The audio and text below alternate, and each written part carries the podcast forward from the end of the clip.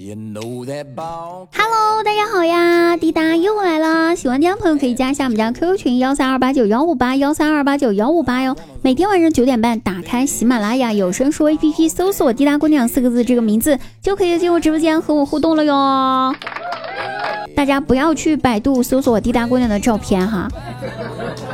我看到好多朋友都去百度搜索滴答姑娘的照片，你们去百度搜为什么不来找我要呢？真的是好奇怪。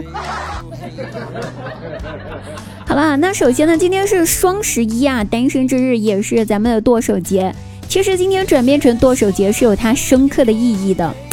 你想一下哈，如果大家在今天都剁了手，没有手了，就不用在这个寂寞的日子，然后在寂寞的深夜想要来一发，然后手臂也不会变成麒麟臂了呀，多好呀！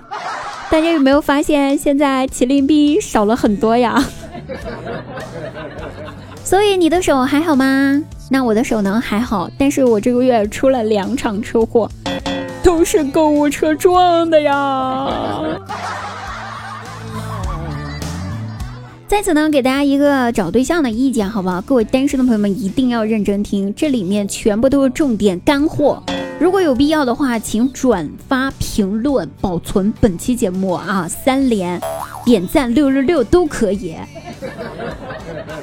好，准备好了没有？告诉大家哈，年轻人呢，不要老是上网找对象，你哪儿都不要去，直接就奔着书店去就对了。为啥要在书店呢？因为在书店，你想要什么类型的对象，在那里都能找到，而且那里在书店都帮你分好类了，一找一个准儿。如果你想找那种爱学习的、有知识的，就去文学著作区；找有气质的，你就去艺术类专区；如果你想找文艺范儿，就去诗歌、散文或者旅游区。如果找时尚漂亮型的，你就去美容杂志区，啊，美发也行。想找顾家的，就去菜谱啊美食专区；想找聪慧一点点的啊，这个女强人类型的，就去经济金融区。如果想找年纪小的呢，那去哪儿呢？去教餐区，啊，就是教学参考书的那个区域。那个地方啊，连几年级都给你分出来了。毕竟对象要从娃娃培养起啊！你看一下几年级可以，你就找几年级。朋友们，这个干货掌握了没有？掌握的话，记得给滴答点赞评论哦，好不好？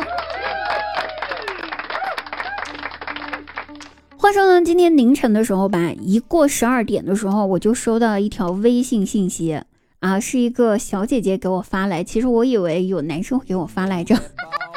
但是完全没有，是一个小姐姐给我发来的微信消息的，然后她跟我说，说的第一句话就是，嗯，我有对象了，我们互删吧。我当时就懵逼了，回复道，我是女生，你也是女生，你一个女生有对象了，你删别的男生我可以理解，但是你删我一个女生，你是什么意思？过了一会儿，她回复道，说不好意思呀，我怕我男朋友翻看我手机的时候不小心看到你，我怕他看上你。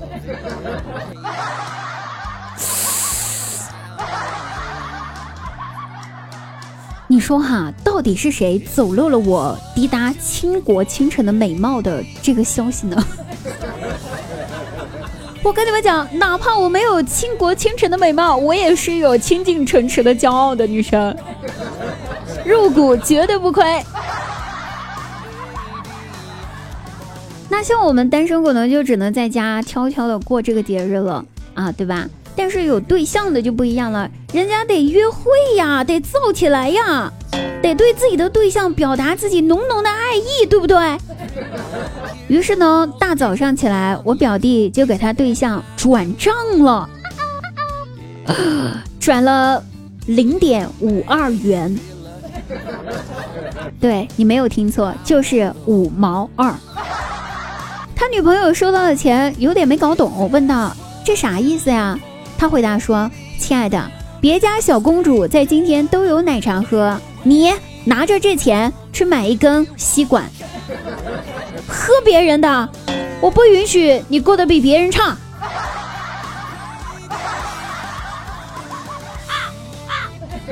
大家是不是觉得更迷惑了？这样子的人都能找到对象，还一个接一个。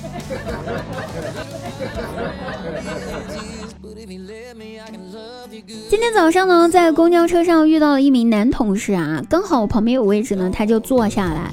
不过一会儿吧，他就睡着了。嗨，我觉得他还真是不把车上的人当外人，竟然开始打起了呼噜，就就这种特别大声。我觉得吧，我作为同事，我有义务帮忙维护一下他的脸面，对不对？要是他醒来后知道自己打呼噜的声音这么大，被全车的人围观过，他肯定很羞愧。于是呢，我就用手轻轻的推了他一下，然后只听到他眼睛都没睁开，就对我说：“不要了，老婆，我太累了，明天吧。” What? Excuse me?